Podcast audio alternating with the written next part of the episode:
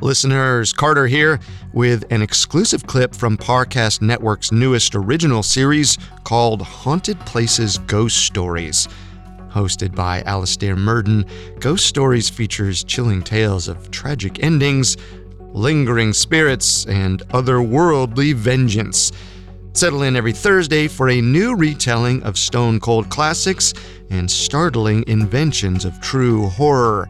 And now, a condemned murderer's final wish and the lengths he'd go to fulfill it. Enjoy this exclusive clip from our first episode featuring The Kit Bag by Algernon Blackwood. The following episode contains descriptions of gore and psychological horror. We advise extreme caution for children under 13. Here is an excerpt from the short story The Kit Bag by Algernon Blackwood. It is difficult to say exactly at what point fear begins, when the causes of that fear are not plainly before the eyes. Impressions gather on the surface of the mind, film by film, as ice gathers upon the surface of still water, but often so lightly that they claim no definite recognition from the consciousness. Then a point is reached where the accumulated impressions become a definite emotion, and the mind realizes that something has happened.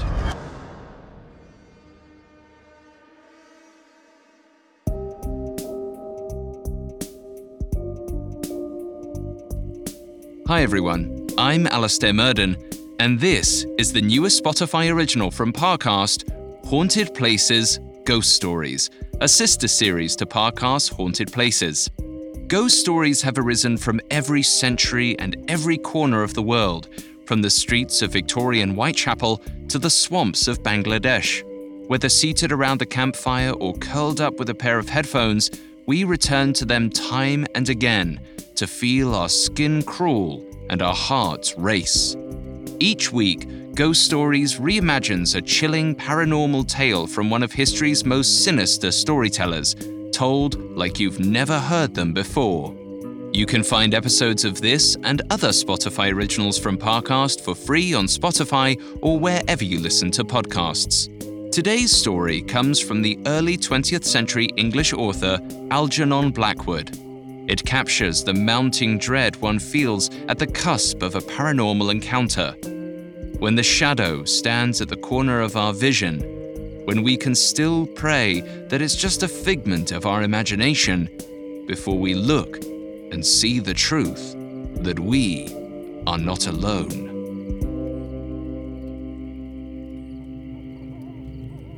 My name is Johnson, and the story I am about to tell you recounts the worst evening of my 26 years. Ironically, the few friends I have discussed it with maintain that nothing happened that night, save for a luggage mishap. I hope to convince you otherwise. Not guilty. That was how it began, with the verdict read aloud to the crowded courtroom on a dark afternoon in December. I sprang to my feet, already grinning with relief. I was very glad to hear it, though not for the same reason as my client. The accused man sat a short distance down the table, wearing an inscrutable expression. He had pale, alabaster skin, coarse black hair scraped across a high forehead, and dark eyes set a bit too deep into his skull. But far worse than the face of John Turk was the crimes he was accused of. As the private secretary for the defense, I had been in the courtroom for every day of the proceedings. I had listened for 10 days as the gentleman for the prosecution described his crimes in detail.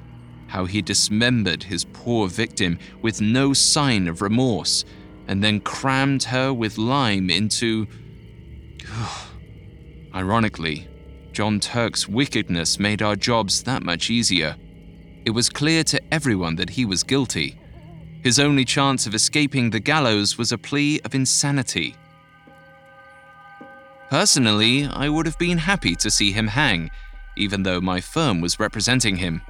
But I was far less interested in the verdict than the next words out of the Chief Justice's mouth. Court adjourned. In no time at all, I was hurrying across the thoroughfare toward the offices of my employer to deliver the news. There was a chill in the air, and a soft snow had begun to fall. This only served to brighten my spirits further, reminding me of the holiday that awaited. This time tomorrow, I would be gliding through the Alps with a set of firm skis beneath my feet. My employer, Mr. Wilbraham, was seated behind his giant barrister's desk, perusing the file for our next case. He didn't look up as I entered and received the verdict with little more than a nod. Under different circumstances, I would have been put out by his lack of interest, considering that I had just devoted many sleepless nights to his case but I attributed his lack of enthusiasm to the fact that, like the rest of us, he would have enjoyed seeing his client hang. Wrapped the thing up just in time, Wilbraham said, finally putting down his quill. You're getting away for Christmas, aren't you? The Alps, was it? That's right, I told him. There is one thing I wanted to ask you. Would you mind lending me one of your kit bags? I didn't have time to pick one up, and I leave before the shops open, I'll have Henry send one over tonight, he said before I could finish. Then, now get out of here before I find more work for you to do.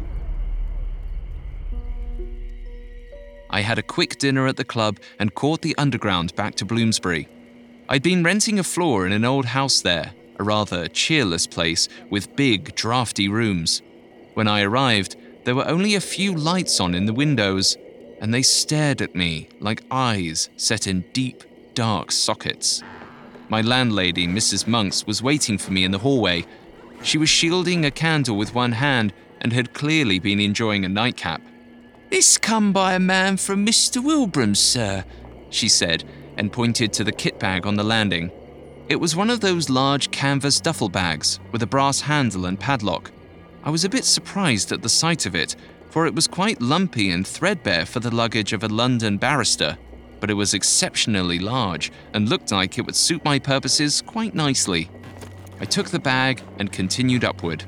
The floor directly beneath mine was vacant, which was nice, as it allowed me to work late into the night without fear of waking any neighbors.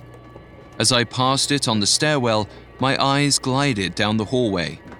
It was bare, save for the shadows and a few wires for picture frames still protruding from the wall. At last, I reached my own floor. The landing led directly into a short hallway with the door to my bedroom at one end and an open sitting area at the other. Further on, there was a very small kitchen with little more than a sink and stove. It was admittedly a bit drab. The floors creaked, the walls were a dingy shade of yellow, and the electric lighting was unreliable but I had done my best to furnish it tastefully and bring some feeling of life to the place. I opened the door to my bedroom without looking and tossed the kit bag onto the floor beside my bed, then continued onto the kitchen to put on the kettle. By this point, the snow had become a heavy rain and the wind howled and rattled the window panes.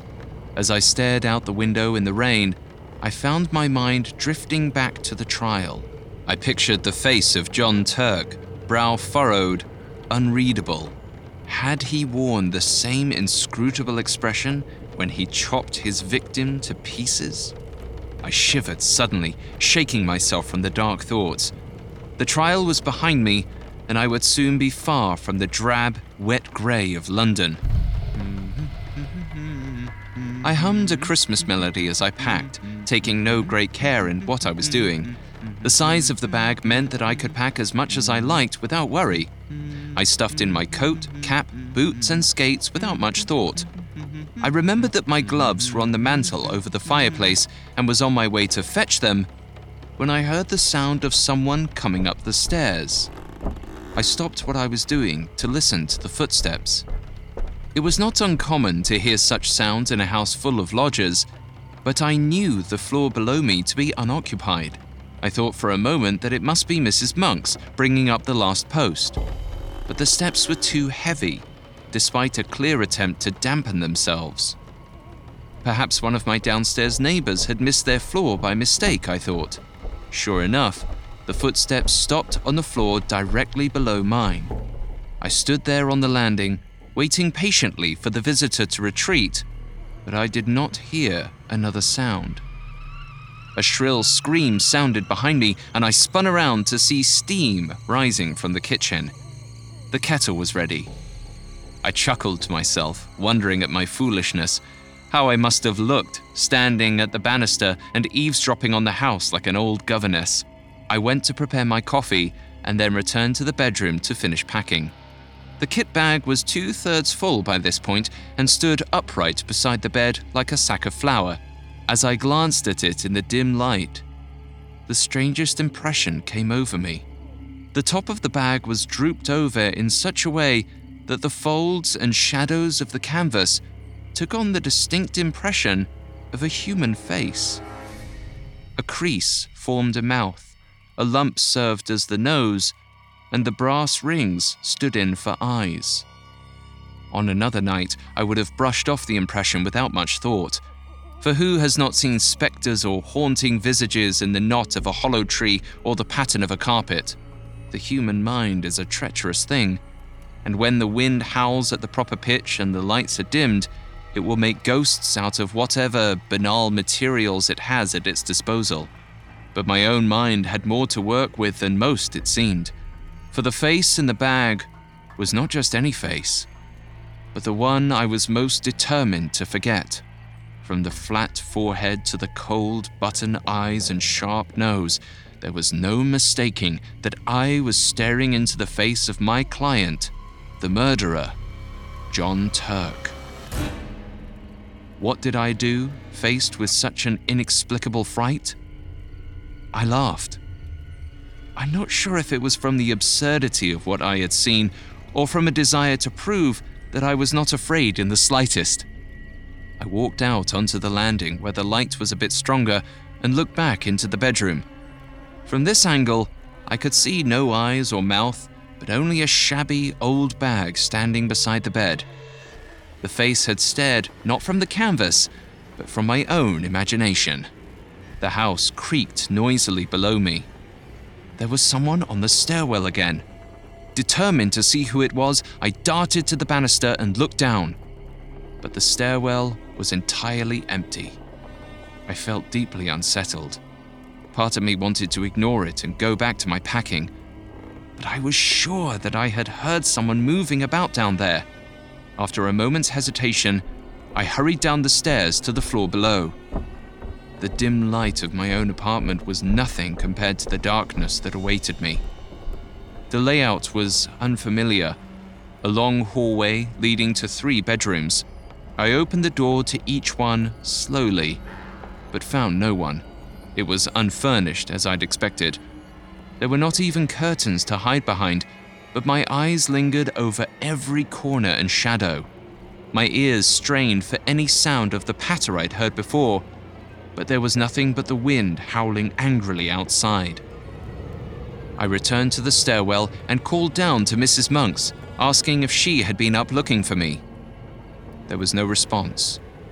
The house was asleep. Defeated, I headed back up. This holiday can't come soon enough, I muttered to myself as I climbed the stairs. A curious feeling of dread had settled over me that I could not seem to dismiss by envisioning white slopes. I was halfway up when my breath caught in my throat. Out of the corner of my eye, I had seen the distinct outline of a figure at the top of the stairs. Someone had just entered my apartment.